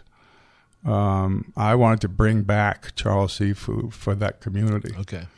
the restaurant that I grew up loving so much. Got it. It meant so much to that community, and I wanted to bring it back. So, what ended up happening with the restaurant? Uh, we we're very proud of what we did there. Um, it ended after four years because of an evil landlord. Okay. So back to what we were talking about earlier, negotiating a lease. Yep. Right. Yep. What did we learn in this lesson? Well, fortunately, one of my best friends is one of the best attorneys in the world. So we didn't get burned, but uh, we exited. Okay. So what what would you going bef- knowing what you know now after this experience? What would you have done differently going into that agreement? Um, well, let me just say that my attorney friend also grew up out there, and the landlord guys also grew up out there. We all knew each other growing up, and uh, first thing Kyle warned me about was, you know who you're dealing with. They have a bad reputation. Yeah, we're not going to name names. Either. no, no, no. But uh, ultimately, yep, they did what they do. So, I mean, I, I don't want to. I know it's probably sensitive because you don't want to talk poorly about anybody. But No, like, no, no. what what was it that actually happened that you you can give our listeners a foreshadowing of not to get into this, like avoid this situation? They tried to seize my assets based on a technicality. Okay. by not doing some requested repairs in a timely manner. That's their MO. So you were falling short of your rent, and Nope. no. Nope. Nope. Well, so nope. help me under, help me understand. Well, there was a list of uh, repairs. Part of the lease was I'm responsible for the whole thing. Okay. All repairs and maintenance. So there's a list of things uh, like, you know, a hole in the parking lot, Got it. you know, things like this. And that was in December. And uh, as it happened, um, my mom was having a bad time. Oh. And um, dementia, uh, multiple falls at home, in and out of ICU, trying to get her into a care facility. And mm, I didn't get the repairs done. Yeah. Uh, this this immediately reminds me back to the words the words of our friend Paul Prudhomme. Is he doing what did what do you say? I wrote it down. Is is he trying hundred percent? Is Yeah. he giving it his all, or are Yeah. you giving it your all? Oh. And this is what it means to be a man, or just generally a good person, Yeah. right? It's compassion. I compassion. needed a little compassion. exactly. And, and those guys knew my mom. Yeah. We don't need to go any deeper into that. Can't, en- can't go any further. Yeah. And so, yeah. So anyway, it all ended, but it was actually a good thing because it uh, immediately, not immediately, but shortly thereafter, uh, improved our quality of life. Just Yeah. having one again. yeah, and, and I, I'm I'm loving the story, and I'm looking down. We got uh, uh, we have 25 minutes left together, and I know you got to start getting ready for service. I want to respect your time. Uh, uh, the mission statement again: inspire, empower, and, and transform. You've definitely inspired us. You've definitely empowered us for sure because of the, the lessons you've you shared with us today. I want to focus on transformation now, and in, in, in I can't help but think being in business now. You opened in 1986, correct? That's correct. 1986. We're now what? How many total? I'm horrible. I'm I'm It'll be- 35, so 35 years in business. Yeah. I was born in 85. Easy math. Um, how how have you found the balance of maintaining and reserving your identity and keeping this place? You know what it has always been, and not changing, not steering too far off, off core, course of your brand and your identity, but also at the same time having to evolve because the business landscape is changing. How have you found that that that balance of maintaining your identity and who you are and what you do without sacrificing that to evolution in the changing landscape of business? That's a very deep question. And um, I think it all comes back to people. You know, uh, uh, I mean, look at the pandemic. Um, we shut down for four months. We could have opened sooner, but I didn't think it was safe. Um, and this could be you know a very long story but let me just say this uh, we went to a meeting of hospitality people in march downtown at a hotel one monday morning uh, put on by our uh, tourist commission and the restaurant association and we were going to discuss the pandemic and how we as restaurants can deal with it what we have to do um, in this new landscape Yeah. and before the meeting started, uh, our governor called the head of the restaurant association and said, "Y'all can do takeout only. You got to shut down the dining rooms." And your food, I feel like it's, it, that's just does not do justice to your food. Right. Yeah. Now, this is transformation. That's what 2020 was all about. So we left, the meeting was called off. Uh, Marna and I left. Um, on the way home, I'm calling my chefs, Larry and Emily and Elliot. I said, We're closed on Monday. I said, Can you please come to my house? Uh, we need to make a game plan for the week. Uh, we can't do indoor dining anymore. So we did takeout only, mostly with the stuff on our regular menu, which much of it did not travel well. So Tuesday we did it, Wednesday we did it, Thursday I was standing in the hall watching customers pick up, most of whom, all of them, are dear friends that we know. Um, this is before we knew about masks, things like that, and I'm seeing Marna six inches from one of our best customers, you know, congregating, three or four people congregating. I shut the place down. I said, We are not doing this, honey. It's not safe. And so that was it. Three days of that, and I shut down. And so uh, a couple of weeks later, uh, Congress did one of the best things they've ever done, uh, passing the CARES Act uh, which increased unemployment.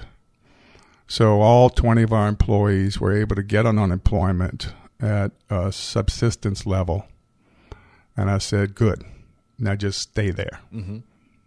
When are we reopening? I said, I don't know. I shut it down. But you're okay.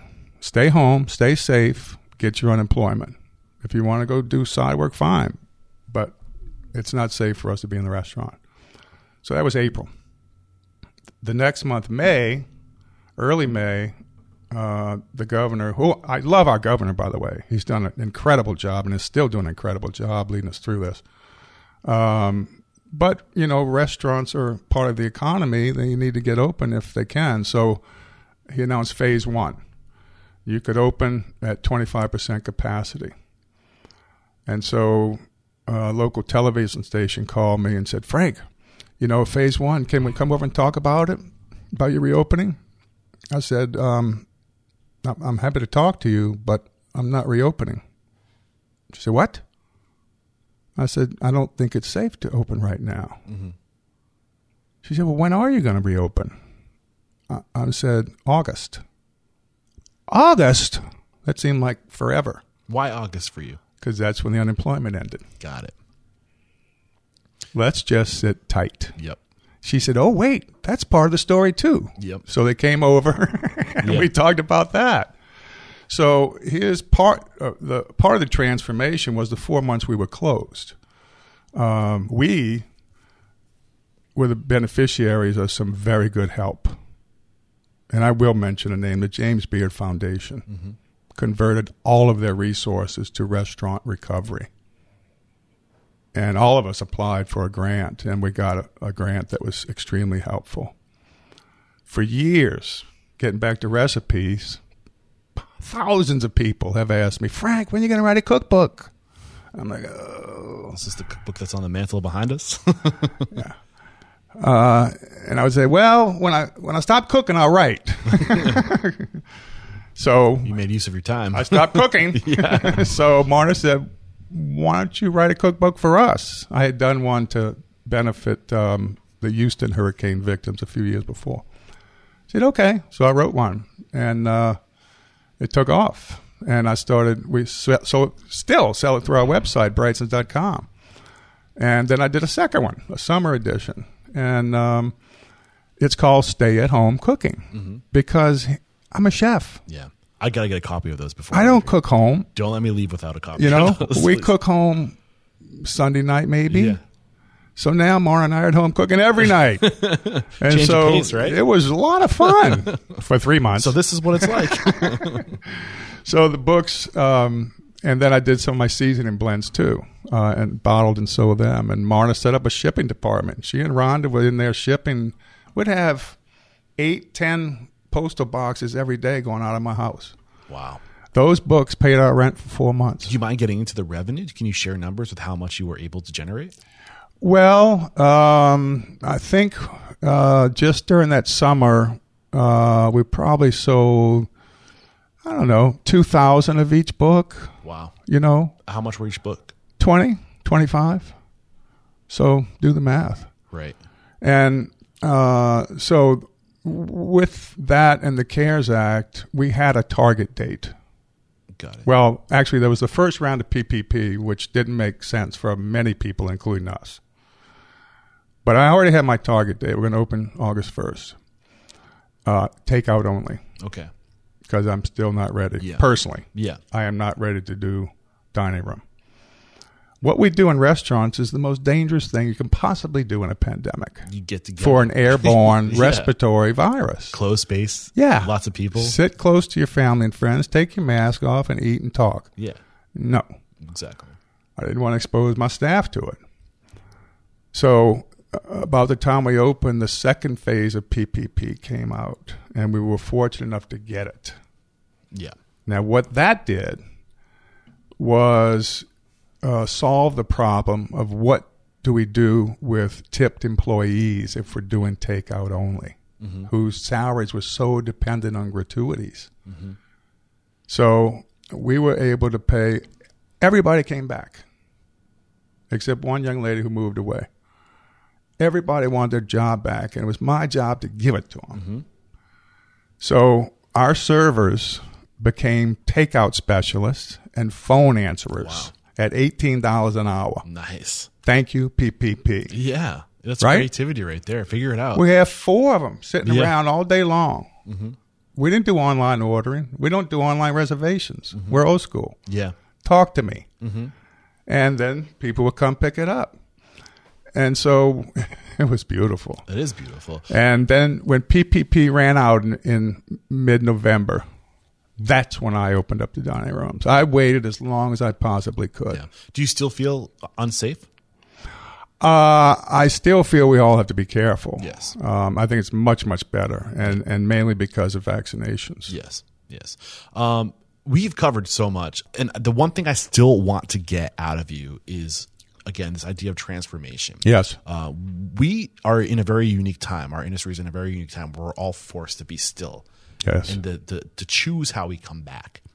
And I think we're, we're, it's a great opportunity to really question what's broken with our industry, what's wrong with our industry, and what needs to change in our industry. So, uh, somebody like yourself who has so much experience, such a breadth of experience in this industry, entire career in this industry, in your opinion, what's broken with our industry, and how should we choose to come back to transform the industry?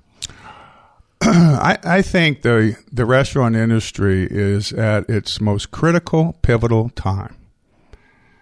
And the reason is the economics do not work anymore. No, it's broken.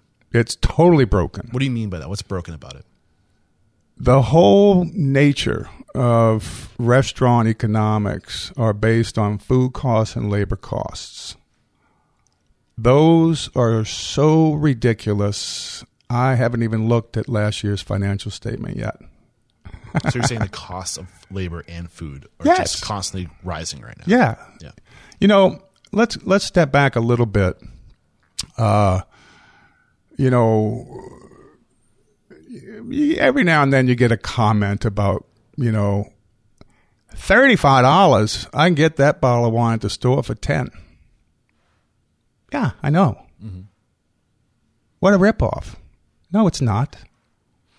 They're not seeing that person is not seeing what that revenue contribution does for the overall mm-hmm. experience. It's not a grocery store markup. It's paying for all these people. Mm-hmm. You can open up a shoe store with two or three employees and mark up X amount and do X amount of volume, and the math is pretty simple. Yeah. But in our business, there's so many moving parts from A all the way to Z, starting with suppliers, receiving, storage, mm-hmm.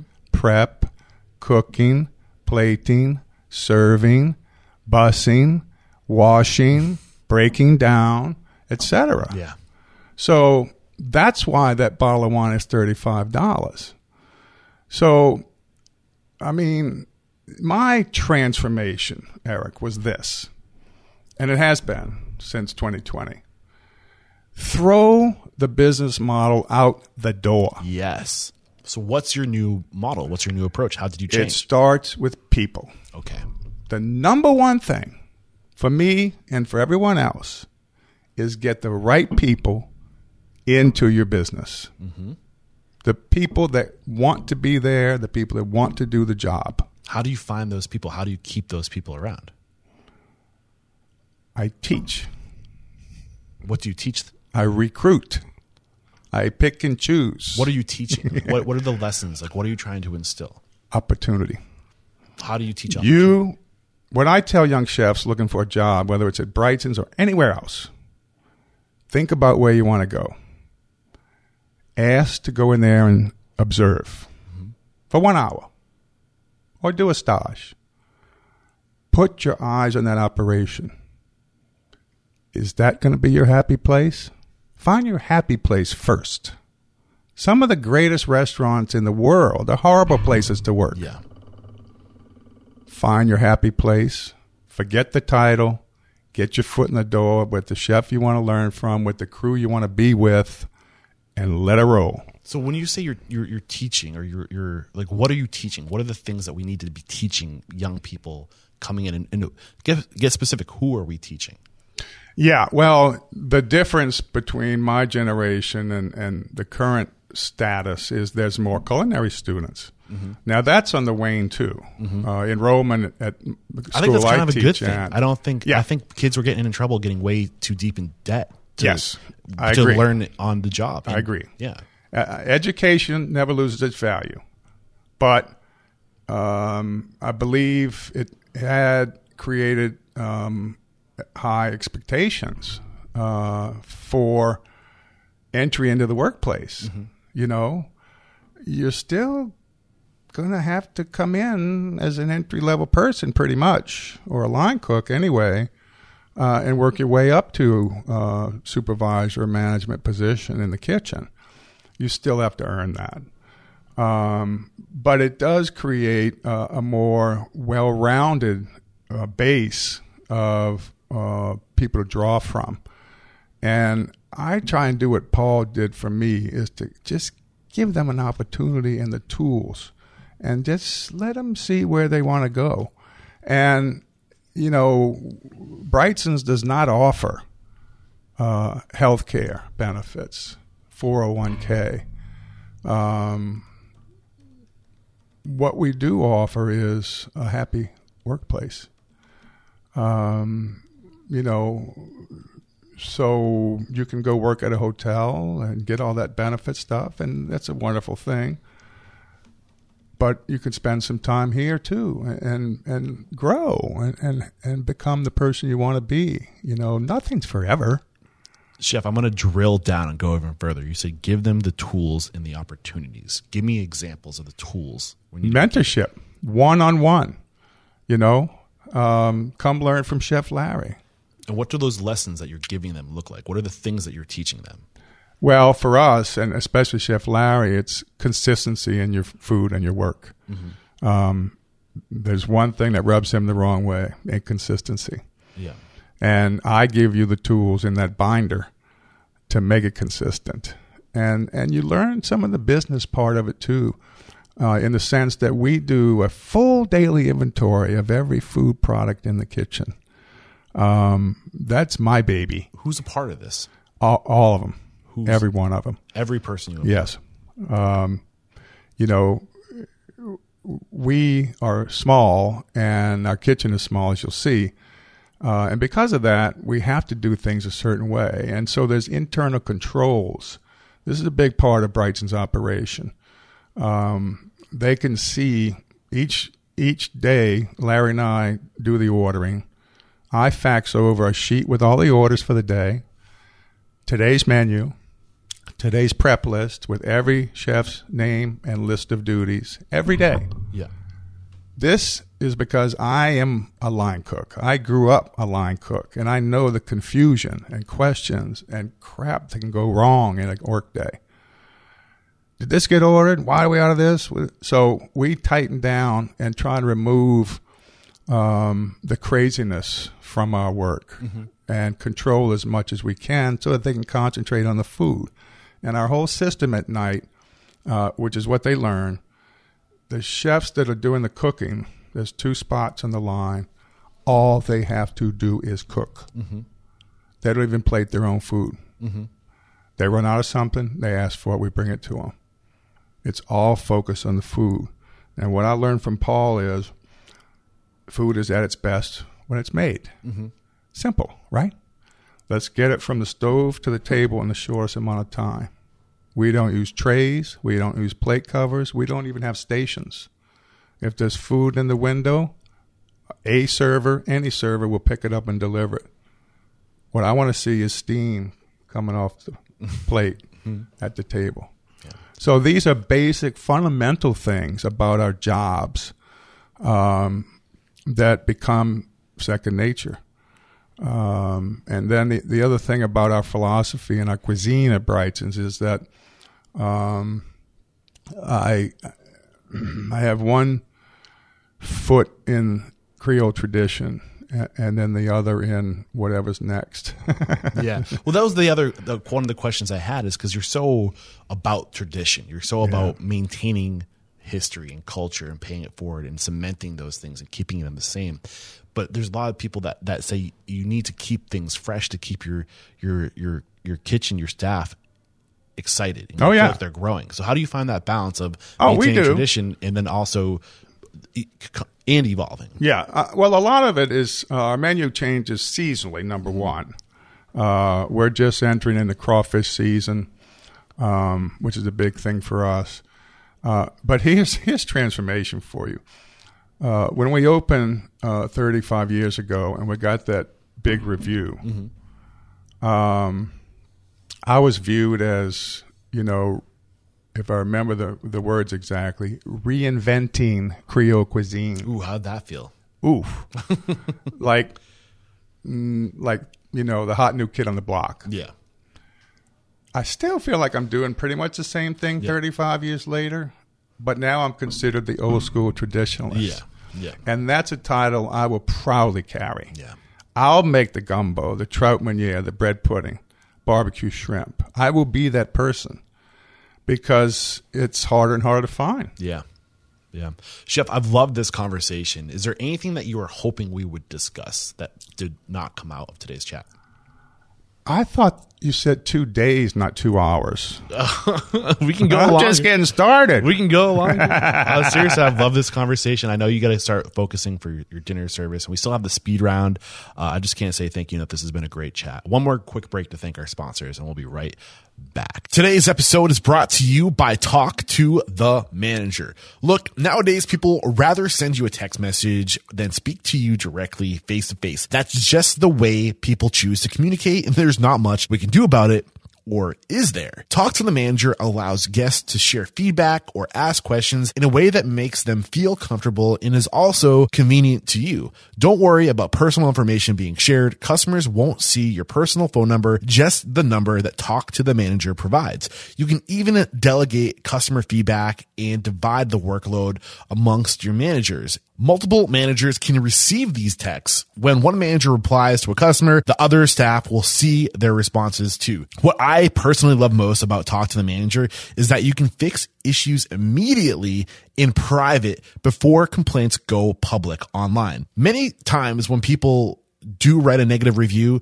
it's because they just want to be heard. And talk to the manager gives them that outlet to be heard before they bring it publicly and drag your name through the mud. Plus, with talk to the manager, get issues brought to your attention, whether it's an issue with your restaurant's service, product, or facility. Your guests will let you know whether you want to hear it or not, but this will help you improve. Using talk to the manager is so intuitive that no technology is required. If you can send a text message, you can use talk to the manager. Show guests you care enough to listen with talk to the manager. Head to talktothemanager.com slash unstoppable to sign up for your 60 day trial. That's www.talktothemanager.com slash unstoppable.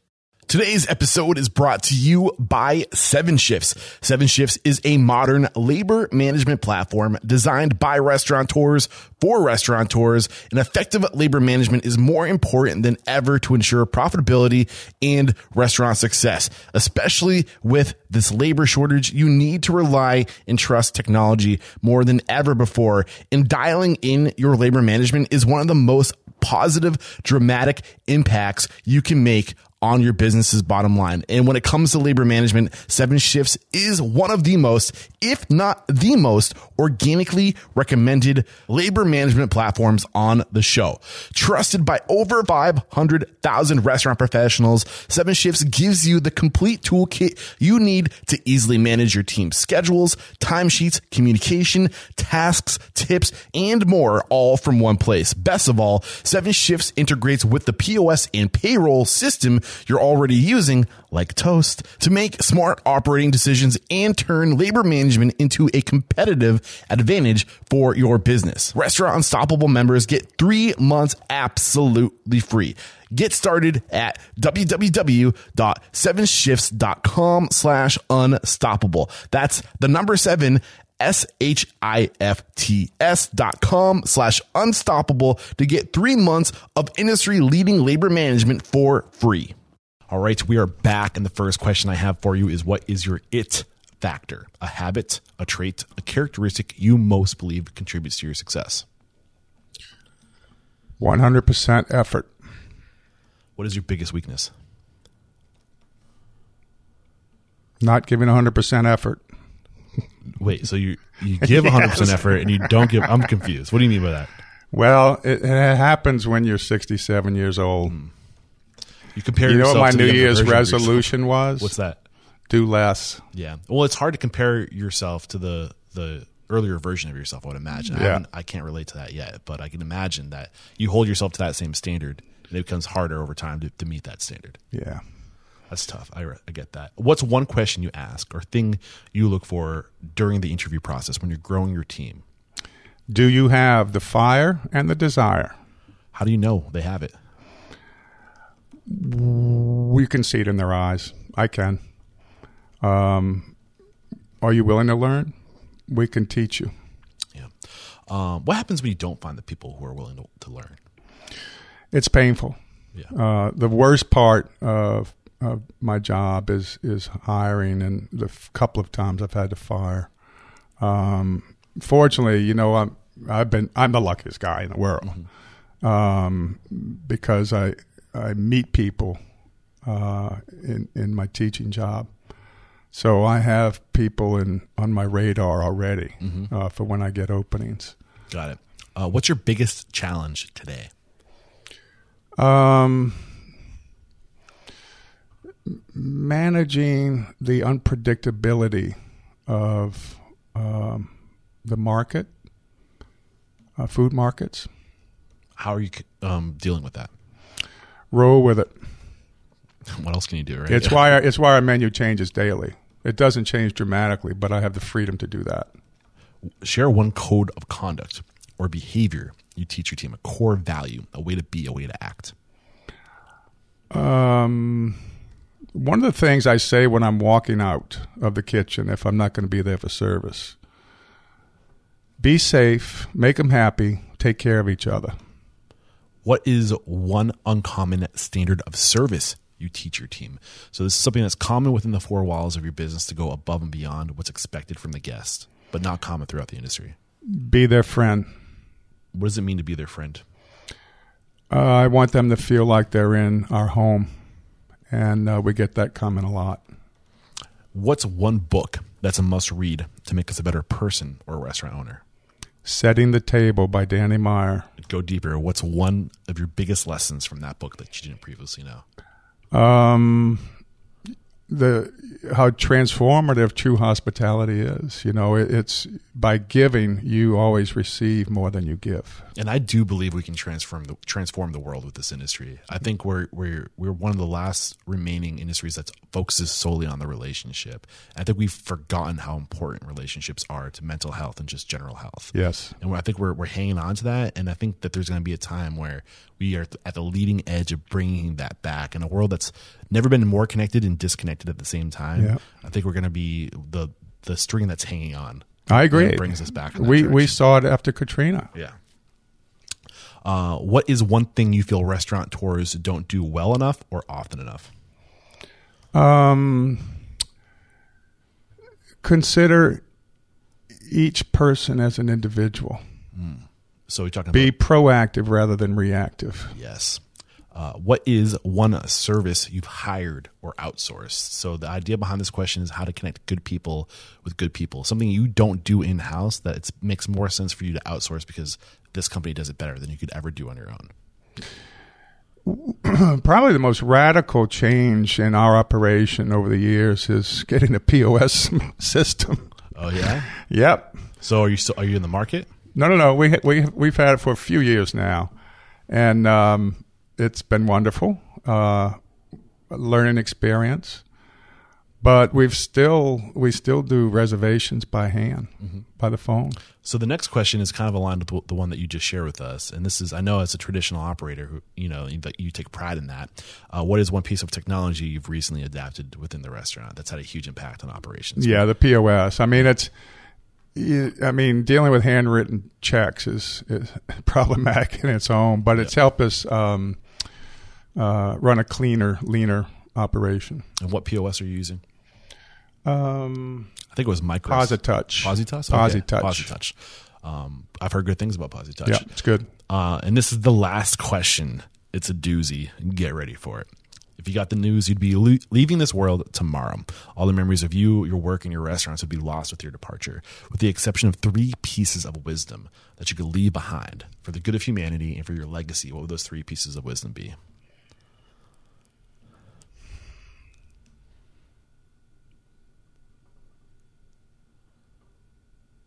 I love the thought you're putting into this. Hmm. Pass it on. One.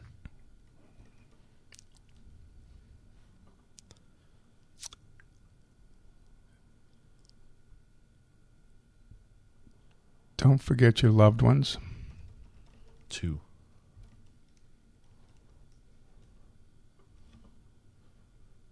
Leave a mark. Do good.